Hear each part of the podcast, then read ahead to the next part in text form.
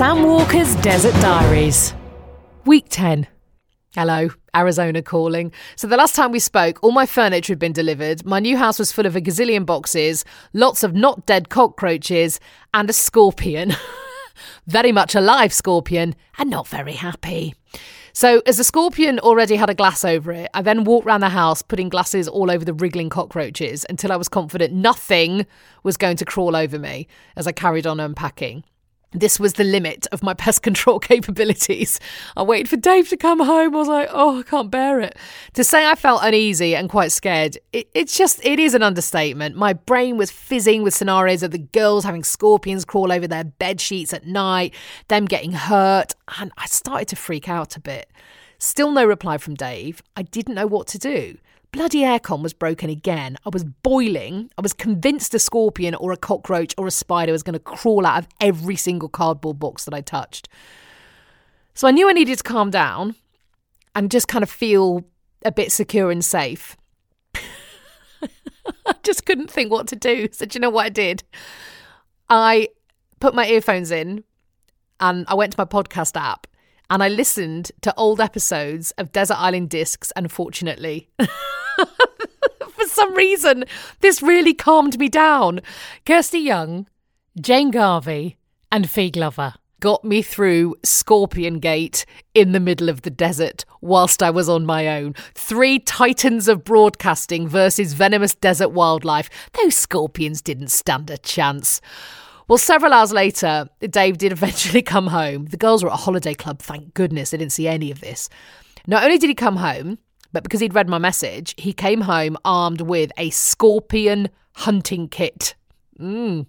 Like any true Boy Scout, he had been online, read loads of blogs from people who'd also found scorpions in their house and kind of learned the hard way how to catch them. So, what you might think is in a homemade scorpion hunting kit. Well, thick elbow length gloves, kind of heavy duty work gloves. No sting's going to get through that. A pair of needle nose pliers, so you've got the maximum amount of space between you and Beastie when you want to pick it up. Cotton wool, paint stripper, and a glass jar. And finally, a UV torch, aka a black light. Okay. So the system goes you find the beasties, you reach out with your pliers on your gloved hand, pick up the tail with the pliers, drop it into the jar, which has got a few cotton wool balls in it, and the balls have been soaked in paint stripper. Now, this is the quickest and most humane way to kill them because you don't get stung and they drift off in a slightly drunken, anaesthetized state. Done. so, why the torch? Well, this is how you find them. And it's not a regular torch, as I said, it's a black light, a UV torch. So, you can look into all those dark corners in your house where they like to hide why is it UV? Are you ready for this? Because scorpions glow under UV light. Yeah, you heard me. Just in case they weren't terrifying enough, Arizona bark scorpions glow in the ruddy dark.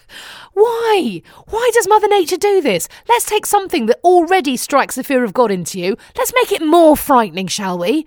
Brilliant. So, Anyway, my husband dispatched with the Scorpios, as we were calling them, to try and make them sound less terrifying, and also the cockroaches. And since then, we've only seen two more scorpions, and one of them was an ex scorpion already.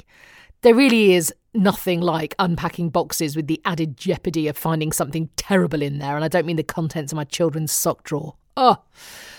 We've just got the Palo Verde beetles to deal with since then. Massive, and I mean massive, six inches long beetles that appear just for a couple of weeks each year to mark the start of monsoon season. Just a little note to myself don't sit on your back patio at sunset with a light on next to you.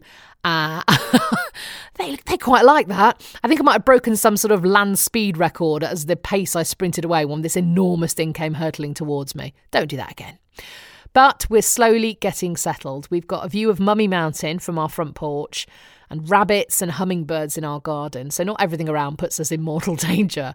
The dog jumps into the swimming pool every morning. It's just brilliant to see. So, sitting as I am now on my old sofa, covered in my children's mucky handprints, which have come all the way from Manchester, and looking out at the organ pipe cacti in my front garden. Dare I say it? It's starting to feel like home. I'll see you in the desert.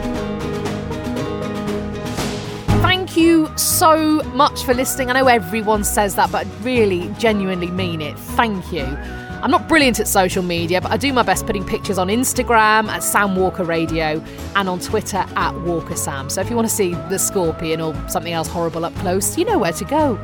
I know it's a pain in the backside to leave a review, but getting your messages is just brilliant. And hopefully, it means other people will listen as well, so I won't feel like a loser.